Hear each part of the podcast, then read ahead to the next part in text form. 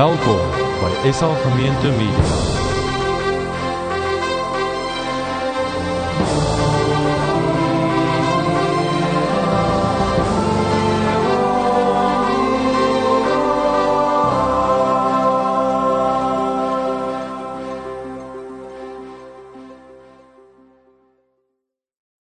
Van my kant af baie hartlik welkom vanoggend by ons erediens. Uh, dis wonderlik om 'n om om, om 'n hele klompie mense hier te sien. Die heel kleintjies kan nou um, die kinderkerk kinders dis die uitbeweging. Um, wat julle daar sien. Um, op, op op hierdie punt net miskien twee twee um, opmerkings in in die, in die week is Bertus en Hanja. Ek is nou nie hulle gesien vanoggend hier nie. Ek hoop net ek het hulle gemis nie. Se kleintjie gebore. Um, vanoggend is Etienne en Rolien se kleintjie gebore. So ehm um, dinge gebeur. Ehm um, en ehm um, so as jy hulle ergens raakloop of moet moet, moet gesels, wens tog net geluk en moenie vergeet van hierdie. Dit sal eintlik vir julle sê voor julle kans kry om iets te sê, maar ehm um, ons wil hom net vir hulle ook sê baie baie geluk. Ek was gistermiddag weer by Philip gewees. Die van julle het miskien die boodskap gekry of ehm um, ergens stories gehoor. Ehm um, hy het in die week het hy ehm um, um, daar was baie gewasse in sy in in sy nek hier rond by sy rugwervel en die gewasse verswak die kussentjies tussen die wervels. En toe op 'n kol het hy in die week um, hy sê hy het links gekyk en toe het hy 'n wervel gebreek, gekraak, vergrys. Ehm um, wat beteken as hele nek in spasma is en hy basies moes lê en wag vir 2, 3 ure in geweldige pyn. Ehm um, vir die ambulans om te kom haal. Hy's hospitaal toe is um eers eers eers in, in Guy en Thomas en toe het hom weer oorgeplaas Vrydag na London Bridge Hospitaal toe waar hulle die hele tyd met die uh, met met sy behandeling gewerk het. En donderdag gaan hy nou 'n operasie kry om um ja, drie nuwe wervels in sy in sy rugstring in te sit. Um so ja, ons uh, maar dit gaan weet julle dit dit gaan baie goed met hulle. Um dis ongelooflik wat wat die Here in mense se lewens doen. Ehm um, dis ongelooflik. Ek staan net elke keer stom as ek sien die pad wat die Here met mense stap. Ehm um, en soos Philip en Nade ook keer op keer sal sê, wat doen mense wat nie die Here het nie?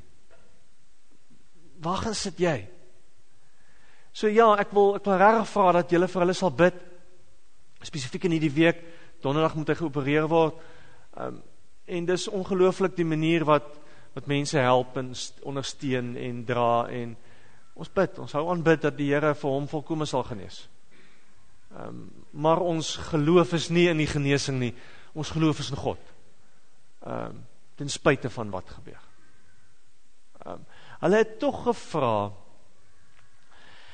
um, omdat omdat so baie mense vir hulle so baie lief is, is daar die hele tyd mense wat hulle gaan kuier en so aan. En en dis ons moeilik. So daar gaan besoektye wees, nie omdat hulle nie van julle hou nie, is omdat hulle van julle hou en julle wil sien. Ehm um, so ehm um, julle sal ergens vorentoe miskien net 'n e-pos daaroor ook kry. Maar kom ons raak stil en dan bid ons sê die Here dankie vir kinders wat gebore word en ons bid en ons sê vir die Here dankie ook vir die werk wat hy binne in Philip hulle mee besig is. Hemelse Vader, Ons leef met 'n tweehand lewe. En ons wil U naam kom groot maak vir kinders wat gebore word. Dankie sê vir Bertus en Anja se kleintjie. Vir Etienne en Rolien se kleintjie. Here, dankie dat mammas gesond is. Dankie vir vir pappa se vreugde. Dankie vir oupas en oumas se opgewondenheid. Dankie vir nuwe lewe, Here. Dankie dat ons vir Philip en Nadia weer kan kom opdra in u volk. Here ons kom bid dat u vir Philip volkome sal gesond maak. Here maar nooit wat ons wil nie, wat u wil. Here ons kom bid dat u vir hom sal beskerm in die hand van genesing oor hom sal hou in hierdie week wat hom moet voorberei vir 'n baie groot operasie. Baie dankie Here vir die manier waarop U voorsien in klein goedjies. Dankie dat ons U kan vertrou met sy lewe. Ons bid dit Here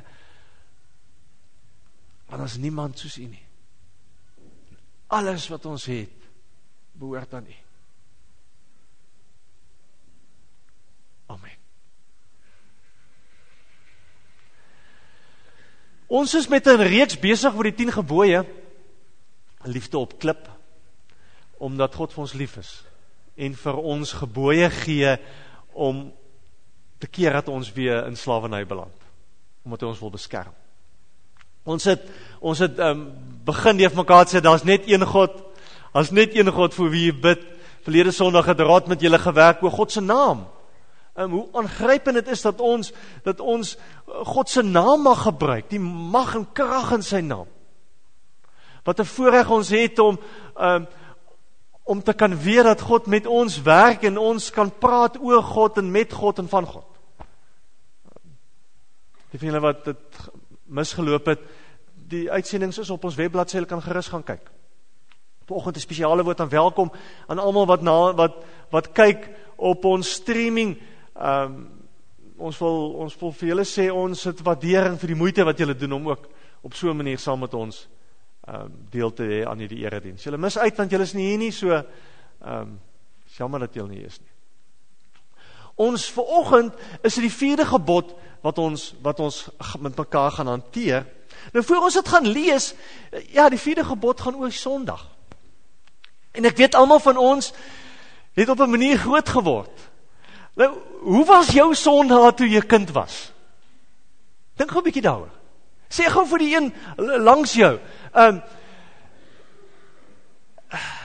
Ek weet of skaapbout groot was by julle toe julle kinders was. Op is nog steeds groot by ons, maar ek kan daai braaiertappels en die boontjies en die rys en die ek kan dit onthou op Sondag. Maar praat gou 'n bietjie, hoe was julle Sondag? Wat mag julle gedoen het? Wat wat mag julle nie gedoen het toe julle kinders was nie?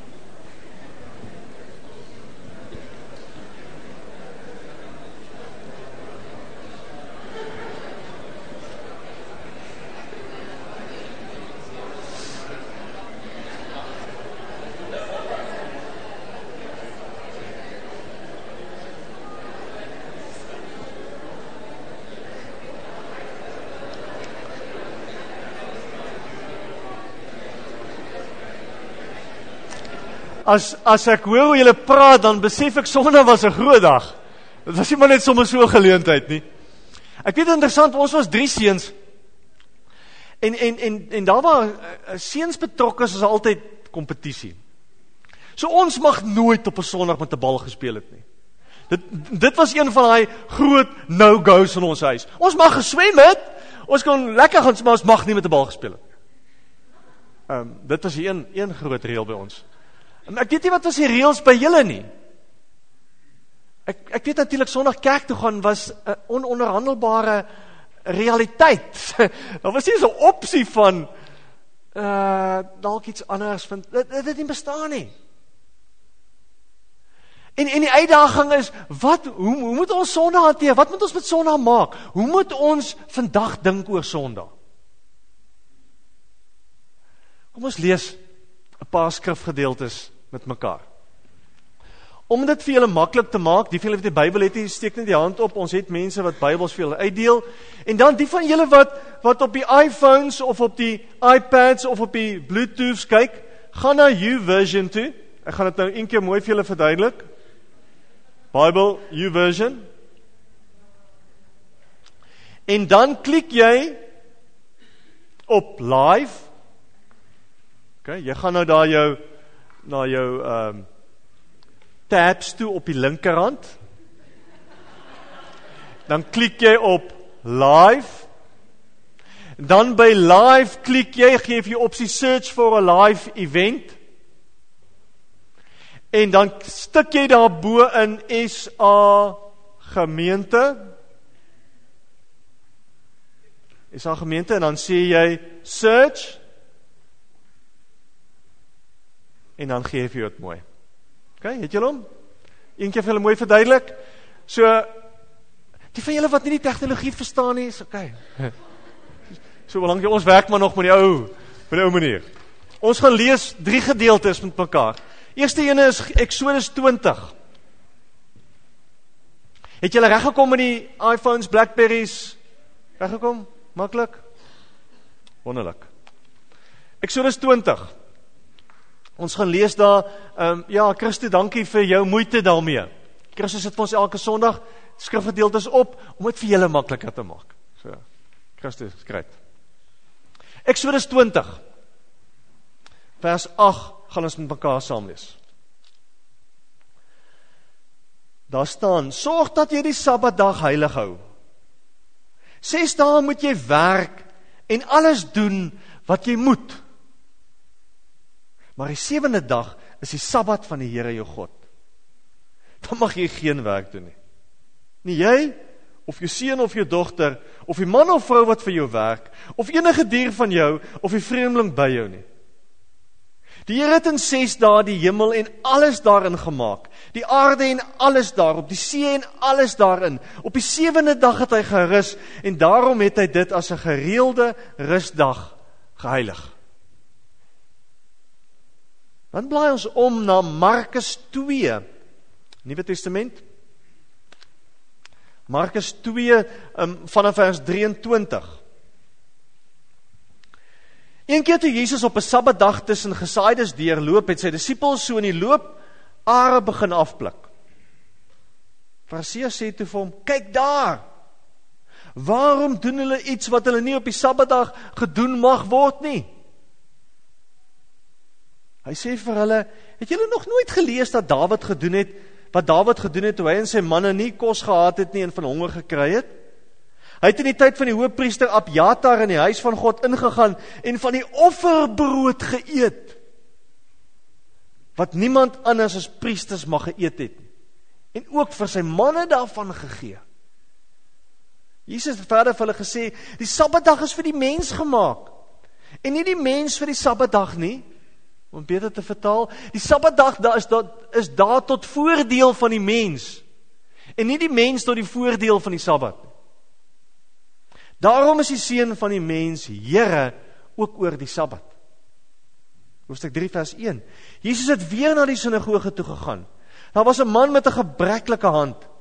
Die Fariseërs het vir Jesus dopgehou om te sien of hy hom op die Sabbatdag sou gesond maak, sodat hulle vir Jesus daaroor kon aankla.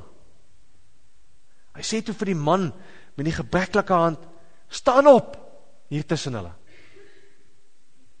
Dan vra hy vir hulle: die fariseërs skrifgeleerdes vra hy mag 'n mens op die sabbatdag goed doen of kwaad doen? Iemand red of doodmaak? Hulle het egter niks gesê nie. Hy het hulle rondom hom kwaad aan gekyk en was diep bedroef oor hulle verhardheid hy sê toe vir die man steek jou hand uit hy het sy hand uitgesteek en dit was gesond Fariseërs het uitgegaan en dadelik met die Jehuridiane 'n komplot teen Jesus gesmee om hom om die lewe te bring. Dan Lukas 13 wat vir ons nog 'n weergawe gee van wat Jesus gedoen het, hoe Jesus hierdie saak hanteer het. Lukas 13 vers 10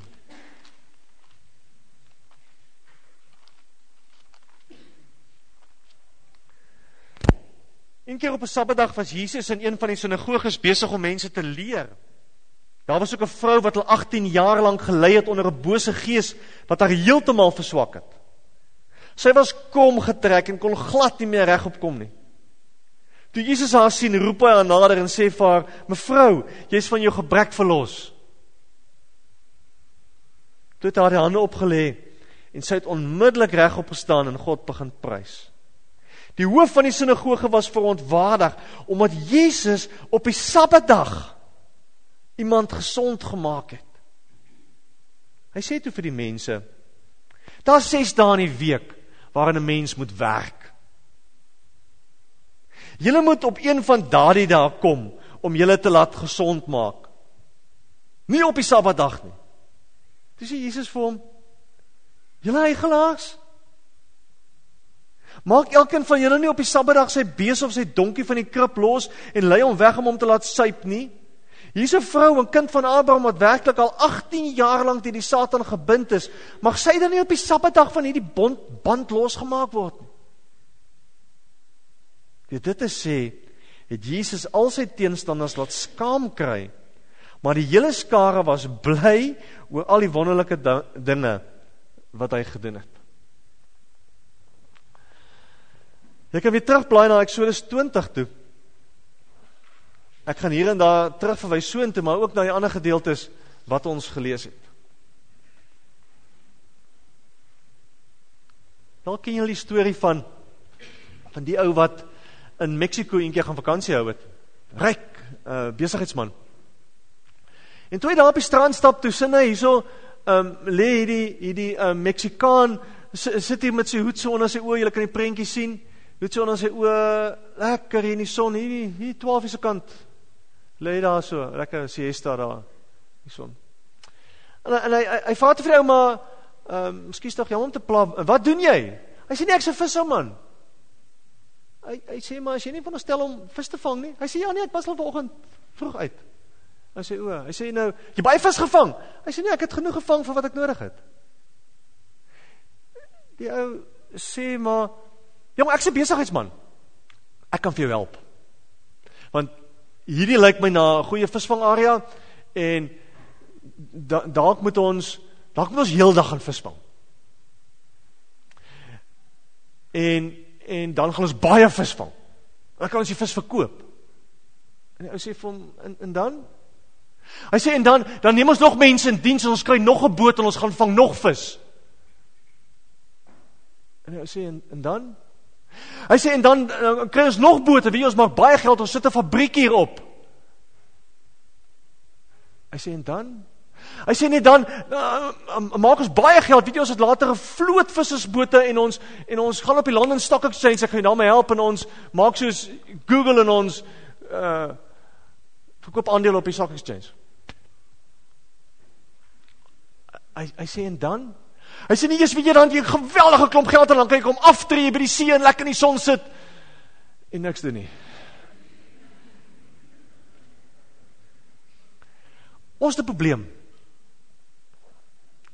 En en en en en die rede vir die probleem is ons is slawe.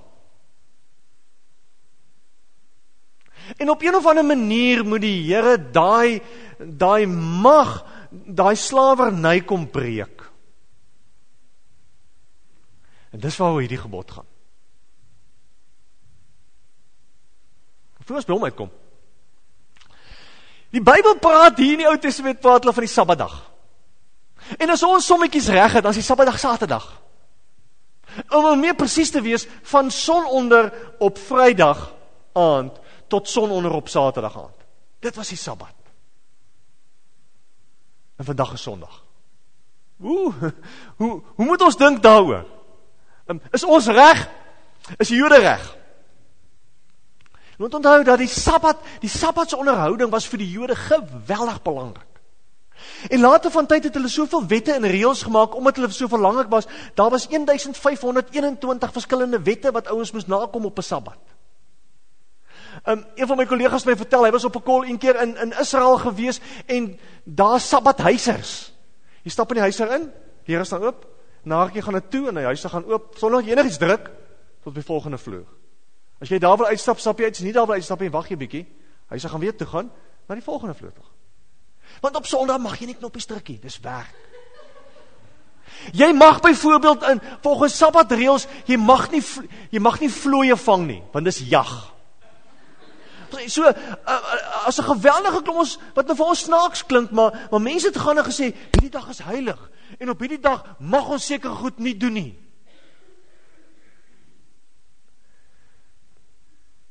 En as ons oor Jesus lees, dan sien ons Jesus bots met hierdie wettiese denke oor die Sabbat.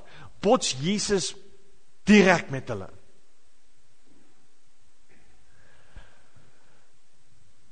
Na die Jesus se opstanding het 'n interessante ding gebeur.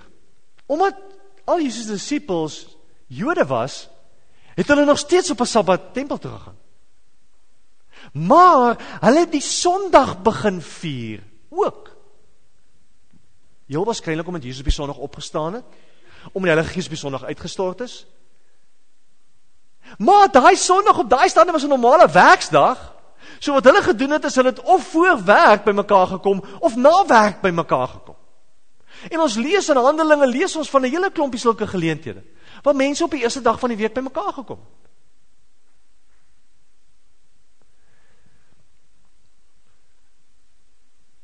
Vir die eerste Christene was die heel belangrikste saak oor die Sondag die byeenkoms van gelowiges.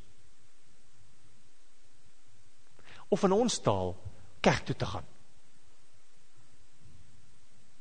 So die heel belangrikste wat ons vir mekaar gesê het, die heel belangrikste wat jy moet doen op 'n Sondag is jy moet by die kerk wees. Moet ek so sê nie? Dis die ja, ek sê dit ook. Maar dis die patroon wat ons dis die patroon wat ons in die Bybel raak lees. Soos die jong in eerste gemeente gegroei en ontwikkel het en en al hoe meer mense betrokke geraak het by hierdie beweging van Christene, het al hoe meer mense op maandagooggende, ag op sonnaandoggende en op sonnaande by mekaar begin kom. Soveel sodat in 321 na Christus het keiser Konstantin wat die eerste Christen keiser was gesê, kom ons maak Sondag 'n vakansiedag. Nie Sondag nie, vakansiedag. Om vir die Christene ruimte te gee om hierdie dag te vier. So dit is dit is die oorgang wat plaasgevind het van van die Sabbat af na die Sondag. Nou moet ons die volgende ding vir mekaar vra. Met ander woorde, moet ons al hierdie Sabbatdag reëls dan nou net oordra na die Sondag toe? Is dit wat nou moet gebeur? Nee. Want op die einde van die dag gaan dit nie oor wettiese reëls nie. Dit gaan nie oor, oor nuwe regulasies nie. Dit gaan eintlik op 'n sekere vlak nie eens oor die dag nie. Dit gaan oor die beginsels wat die Sabbat vir destydse Jode wou geleer het. En dis daai beginsels wat ons moet vat en sê, is daai beginsels wat ons mee moet werk. Wat is daai beginsels? 4. Vierde gebod, vier beginsels. Baie maklik. Kom ons kyk weer na Eksodus 20. Ons lees dit net weer dat ons dit nie mis nie. Vers 8. Sorg dat jy die Sabbatdag heilig hou. 6 dae moet jy werk en alles doen wat jy doen. Alles doen wat jy moet. Maar die sewende dag is die Sabbat van die Here jou God. Dan mag jy geen werk doen. Jy of jou seun of jou dogter, of die man of vrou wat vir jou werk, of enige dier van jou of die vreemdeling by jou nie. Die Here het in 6 dae die hemel en aarde en alles daarin gemaak, die aarde en alles daarop, die see en alles daarin. Op die 7de dag het hy gerus. En daarom het die Here dit as 'n gereelde rusdag geheilig. Die Sabbat, as ek hier 10 gebooie reg verstaan, is 'n dag van 'n rus. Omdat God na sy werk gerus het, moet ons ook rus. Ek weet, as ek sê rus, dan is allerlei nou prentjies wat julle koppe opkom. Ek weet die grootste pak slaap wat ek in my lewe as kind gereeld gekry het, was op Sondagmiddag as my palige rus het en ons nie rus nie. Weet nie presies of dit daai rus is wat hy van praat nie, maar dit was die prentjie wat in my kop was. Um, oor Sondag rus. Wat wat beteken dit as ons sê ons moet rus? Ons gee halwe tree terug. Die die vierde gebod sê Weet julle wat? In 6 dae moet jy baie hard werk. Die vierde gebod sê jy moet vrek hard werk. OK? Jy's veronderstel om vir 6 dae lank baie hard te werk. Dis wat wat God gedoen het. Dis die voorbeeld wat God vir ons is. En dan op 'n sewende dag moet jy doelbewus daai goed wat jy vir 6 dae lank jaag afsny. Stop. En vir een dag in die week nie werk nie. Want jy het 6 dae gehad daarvoor. So een dag moet jy rus. Jy moet verstaan dat God het die wêreld geskep met 'n ritme. Nag, dag. Inasem, uitasem. Net so het hy ons gemaak met 'n ritme om hard te werk en te rus. Harde werk af te skakel. Want ons het eendag in die week nodig om net weer ons prioriteite reg te kry.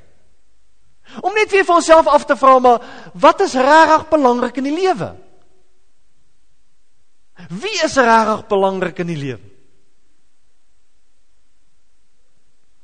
Dis 'n voorbeeld van 'n van 'n pyl en boog. As jy die heeltyd in pyl gaan span en 'n pyl gespanne gaan hou. Nommer 1, jy gaan dit baie lank kan doen nie. OK, as jy 'n ordentlike pyl en boog vat, gaan dit baie lank kan doen. En nommer 2, as jy die heeltyd om swou en jy los hom later, dan dan is hierdie string slap. En kan hy nie meer doen wat hy veronderstel is om te doen nie. Ons het eendag nodig sodat ons kan in 6 dae kan doen wat ons moet doen. Ons het eendag nodig om te herfokus, om bietjie af te skaal. Om dit bietjie rustiger te vat, om die ritme so bietjie af te draai. Ek onthou as student het ek vir myself gesê, ek gaan nie op Sondag swat nie. Ek het 6 dae om te swat. En ek het vir myself gesê, weet julle wat? As ek op 'n Sondagoggend opstaan en ek het nog hierdie stapelwerk en ek kan terugkyk oor die week en ek sê, "Wie, ek het in 6 dae het ek so hard gewerk en alles gedoen wat ek kon doen om daai 6 dae te swat en ek kan sê, "Ja, dan sal ek die Sondag swat." Ek kon dit nooit Ek kon nooit sê, okay, ek moet nou Sondag swat nie. Want God wil hê ons moet stop op 'n kol. Niemand kan voluit hardloop die hele tyd. En vir ons wat in hierdie in hierdie stad met hierdie hierdie werksroetine sit wat ons doodmaak, wat ons verslaaf, wat ons vir 6 dae lank rondjaag, dis ons wat nodig het om te sê stop terwille van jou eie sanity. Terwille van die fokus van wat is regtig belangrik in my lewe? Wie's die een wat sê in my lewe? Rus is belangrik. Om bietjie na laer rad te gaan is belangrik. En is baie meer as slaap. Rus is nie 'n luukse nie. Jou liggaam het nodig om te rus. 'n Tweede voorbeeld. Jet lag. wat, wat doen jet lag aan 'n mens? Jet lag maak jou op. Val ouens wat ver en te vlieg sal vir jou sê ek is dood die volgende dag 2 3 dae. Die die die die ritme en rotine haal my in. Ek dink baie van ons leef die hele tyd met jet lag. Omdat ons nie stop nie. Omdat ons nie tot tot stilstand kom op 'n punt nie. As as as die die vierde gebod praat oor Sondag se rustig, dan is dit 'n dag waarop ek my batterye weer moet laat herlaai. En nou weet ek verskillende goed laai ons batterye. Ek het 'n vrou wat baie lief is vir ou goed. Dit laai haar batterye. Die kabel selfs is ongelukkig nou net op die Sondag wat nou 'n moeilikheid is. Maar maar wat is dit wat jou energeer? Wat is dit wat jou batterye laai? Wat is goed vir jou siel? Dis nie goed wat op 'n Sondag in jou lewe moet gebeur. Want op 'n manier moet daai balans in jou lewe terugkom. Op 'n manier moet jy daai moeilike keuse maak en sê ek gaan nie doen wat ek 6 dae lank gedoen het nie. En julle ons weet ek's reg. Julle weet dit. Op 'n kol het die Fariseërs dit verkeerd gehad. Hierdie van niks doen op 'n Sondag was nie die punt nie. In Joshua 6 as hulle om die, om Jerigo trek, dan sê die Here vir hulle, "Weet julle wat Sabbat? Doen julle niks?" nee, sê wat hy vir hulle sê nie. Gaan lees. Hy sê op die Sondag trek julle 7 keer om daai stad. So hulle het dit verkeerd gehad. Sondag beteken nie niks doen nie. Sondag beteken ek moet die goed doen wat ek nodig het om vir 6 dae lank te oorleef. Daarom kan ons in die tweede plek sê die die die die Sondag is 'n is 'n dag waarop jy jou vryheid moet geniet. Vryheid. Ja. Onthou die Israeliete was 400 jaar lank slawe. En 'n slaaf het nie 'n keuse nie. 'n Slaaf werk 7 dae aan mekaar. En nou kom die Here en hy sê nee nee nee nee, jy is vry. Jy hoef nie meer 7 dae aan mekaar te werk nie. Jy hoef nie. Jy kan een dag kan jy nie werk nie.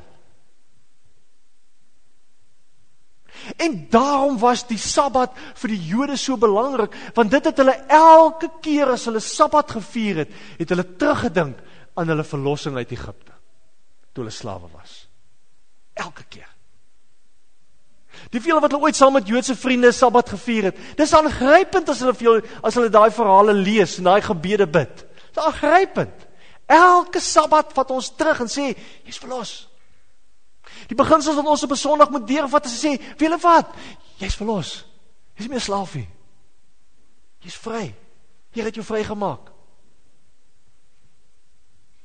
Wat doen Jesus op 'n Sabbat?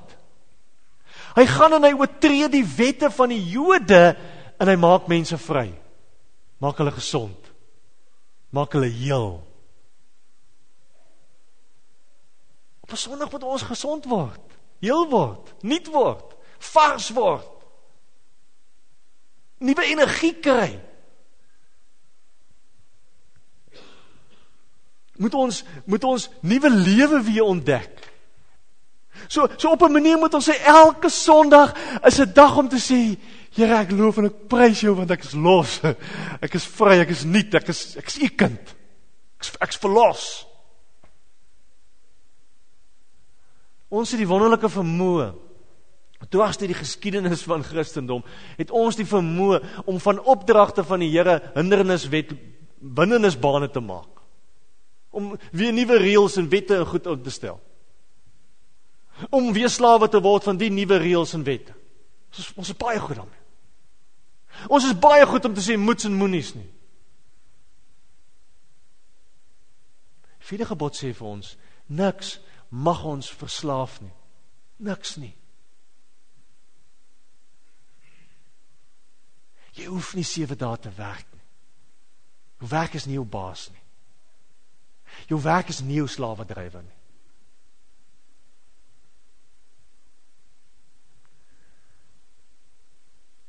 Hulle vir elkeen gaan hierdie vraag anders lyk. Wat verslaaf jou? Is jy verslaaf daaraan om elke aand vir 'n sekere hoeveelheid ure voor 'n TV te sit en na seker goeie te kyk? Moet dit nie op Sondag doen nie. Jy kan 6 dae doen.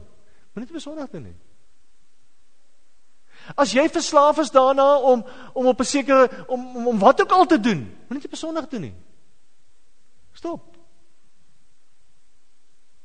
As jy 'n sportfanatikus is soos ek,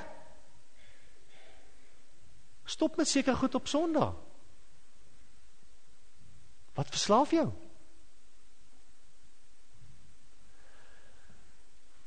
In Japan is daar 'n woord karashi wat beteken death by overwork. Dis die tweede grootste killer van mans in Japan. Karoshi. Ek weet van baie mans wat hier sit wat ly aan karoshi. Omdat ons nie kan stop nie omdat ons 'n slawedrywer het. En omdat ons vir 6 dae lank miskien nie alles gedoen het wat ons moet nie. En nou Karoshi wil dien op Sondag. Tolstoy vertel 'n baie interessante verhaal. Hy kom by um, hy vertel die storie van die man wat by 'n tribe kom in Siberië eers. Um en die hele vraag was hoeveel grond het 'n mens nodig? En die tribe het vir hom gesê, alles wat jy kan aftrek kan jy kry op een dag. Kan alles kry. Ehm um, gaan gaan gaan gaan lees, gaan soek hy storie gelees met how much land does a man need. En en uh, hy skryf vir daai ou gehardloop het en besef dit maar alles wat ek aftrek ek kry. Ek kan alles kry wat ek aftree. En begin hardloop het en hardloop het en hardloop het en tot hy besef dit maar ek okay, nou moet ek seker die kant toe weer draai want ek het net een lyn so ek moet daai kant toe gaan want ek moet 'n blok aftree. En en hoe nou hoe nie stil staan nie, hoe hy hardloop en en, en ergens op 'n kollie laatmiddag besef van nou moet hy weer teruggaan want hy wil die grond kry. En op 'n van dag dood neerslaan. En dit hulle by hom kom en vir hom daai 6 voet waar hy lê vir hom gee. Mense Sondag is bedoel om ons vry te maak van dit wat vir jou 6 dae lank jaag. Van dit wat 6 dae vir jou te belangrik is. Hoekom? Omdat die Here dit gesê het. Ja, die Here het dit gesê. Hoekom het hy dit gesê? Omdat hy ons geskep het. En omdat hy weet ons het nodig om op 'n punt te kom en te sê, "Stop." Skakel af.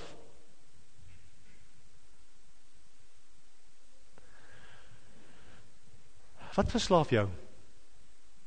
Wat slawe drywers het jy in jou lewe? Met 'n plan maak aan jou. Derde ding In ander woorde, ons sê dis 'n dag van rus, is 'n dag waarop ons vry is. Um, en derde ding is dis 'n dag aan die Here gewy. Hier hier staan dit baie mooi vers 7. Ag vers 8. Sorg dat jy die Sabbatdag heilig hou. Wat beteken heilig? Heilig beteken letterlik afgesonder of eenkant gesit of spesiaal of anders. Soos God sê, die Sabbatdag is heilig, dan sê daar's een dag in die week wat anders moet wees. Sê verder. Sê staan moet jy werk, alles doen wat jy moet, maar die sewende dag is die Sabbat van die Here jou God. God se dag. Dis waar die term vandaan kom. Dis God se dag vandag. 'n Dag waarin ons die Here kan loof, 'n dag waarin ons vir die Here kan dankie sê, 'n dag waarin ons kan kom en weer alles van onsself vir die Here kan kom gee, 'n dag waar ons op die Here kan fokus, 'n dag waar ons ekstra tyd het om met die Here te spandeer. 'n Dag waar ek weer opnuut kan gaan vra hoe lyk my verhouding met met die Here. 'n Dag wat ek kan kom, waar kry ons Jesus op Sabbatdag? Waar kry ons hom? In die sinagoge. Hoekom? Na God se woord gaan luister. Partykeer die woord gevat en dit self gelees. Sondag is 'n dag wat ek wat ek na God se woord luister. Dat ek God se woord toelaat om in my lewe, wat ek tyd maak om die Bybel te vat en dit te lees. Ek ek het mos tyd. Dis mos die rustig.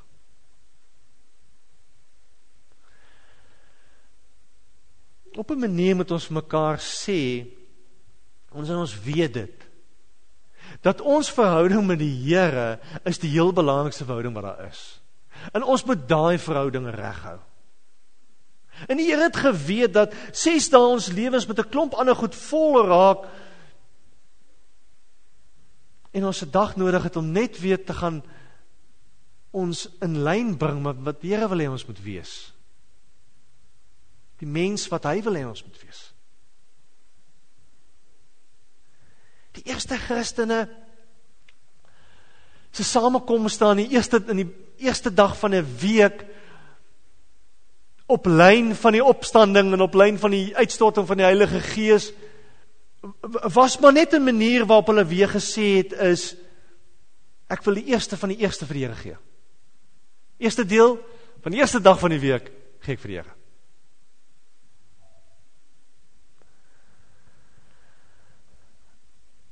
In Hebreërs 10 vers 25 skryf die skrywer van Hebreërs dan sê hy moenie die byeenkoms van die gelowiges van die gemeenskap van die gemeente moenie af van hom wegbly nie. Moenie dink dat jy gaan in 6 dae oorleef op jou eie jou eie reëls, jou eie wette nie. Jy gaan nie, jy gaan dit nie regkry nie.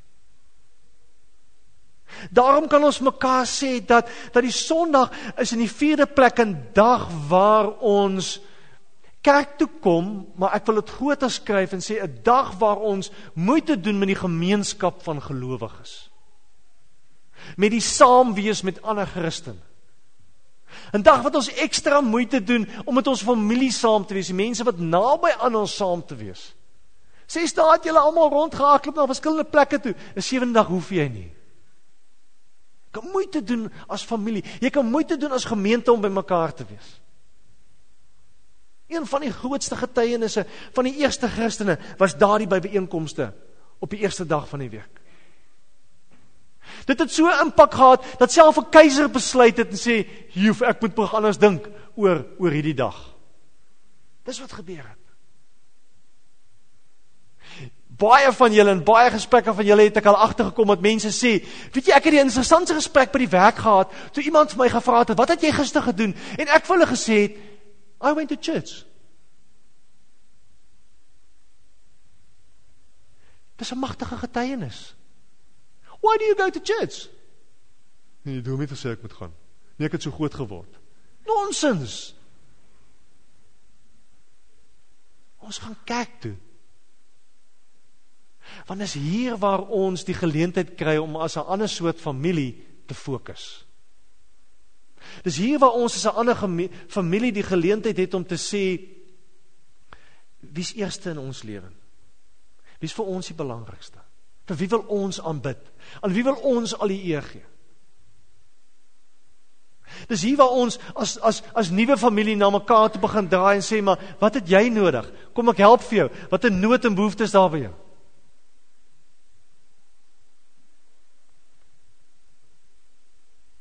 Dis die manier wat ons as Christene met hierdie Sondag besig is wat 'n massiewe getuienis is vir vreemdelinge. Hoe sê hy hierso?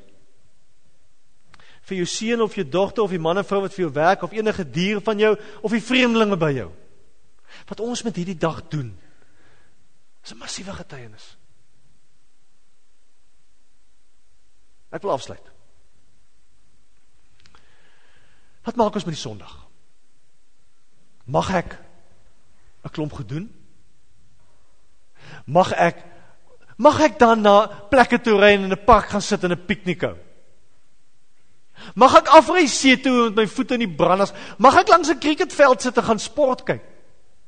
Wat mag ek? Wat mag ek nie? Kom ons keer dit om. Die Bybel sê jy moet rus. Die Bybel sê dis 'n dag wat jy ekstra tyd en aandag en fokus aan die Here en jou verhouding met die Here spandeer. Dis 'n dag wat jy nodig het om jou batterye te herlaai. Dis 'n dag wat jy nodig het om saam met medegelowiges deur te bring om na die eredienste toe te kom, kerk toe te kom en na die woord te kom luister en hulle lewens te kom deel. Dis 'n dag wat jy ekstra tyd moet en aandag en moeite met jou familie doen. En as jy al daai goed gedoen het en as al tyd ook en enigiets doen. Kan jy iets gaan doen dan? Want dan was jou fokus reg. So kom ons kry ons fokus reg. Oor waarmee ons hierdie dag vol maak. Wat die Here se plan was om ons dag mee vol te maak. En as jy dan nog tyd oor het vir enigiets anders, doen dit sonder om skuldig te voel.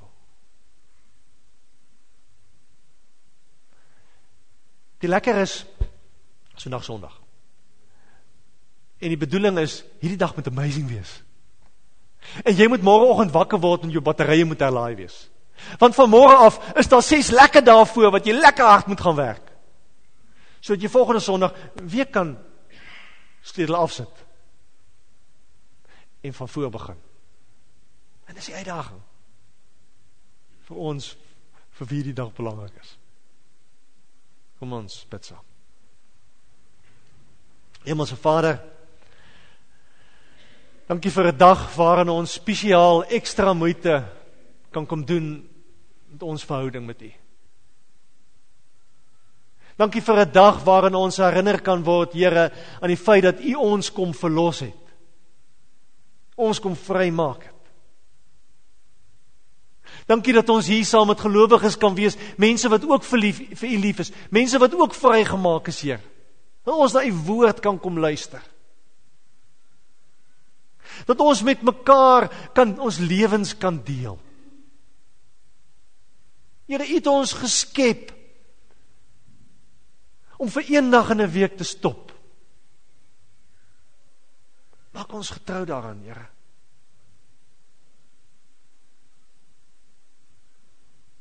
Maak ons gehoorsaam aan die ritme wat U binne in ons ingebou het. Here, nie weer is vir ons moeilik want ons is so 'n gewoonte om maar net vandag as net nog 'n dag te hanteer. Ons is so 'n gewoonte om om maar vandag die goed te doen wat ons voel is. Here Jesus, U ken elkeen van ons. U weet wat elkeen van ons nodig het om met nuwe krag en ywer en energie môre aan te pak. U weet dat ons nodig het om tot rus te kom. Help ons. Geef vir ons daai moed van ons oortuiging Here om dit te doen. Om aan U gehoorsaam te wees, om aan hierdie gebod gehoorsaam te wees, Here.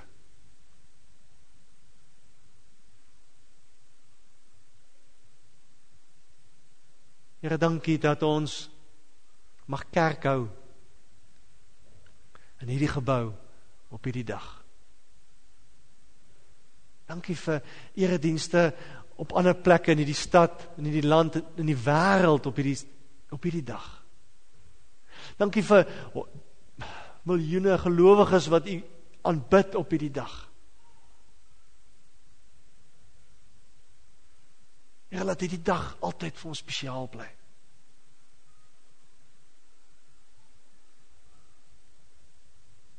Jesus, wanneer ons uitstap vandag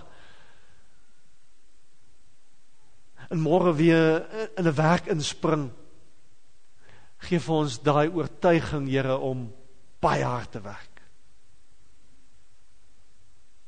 Dankie daarvoor. Ons bid dit in Jesus naam. Amen.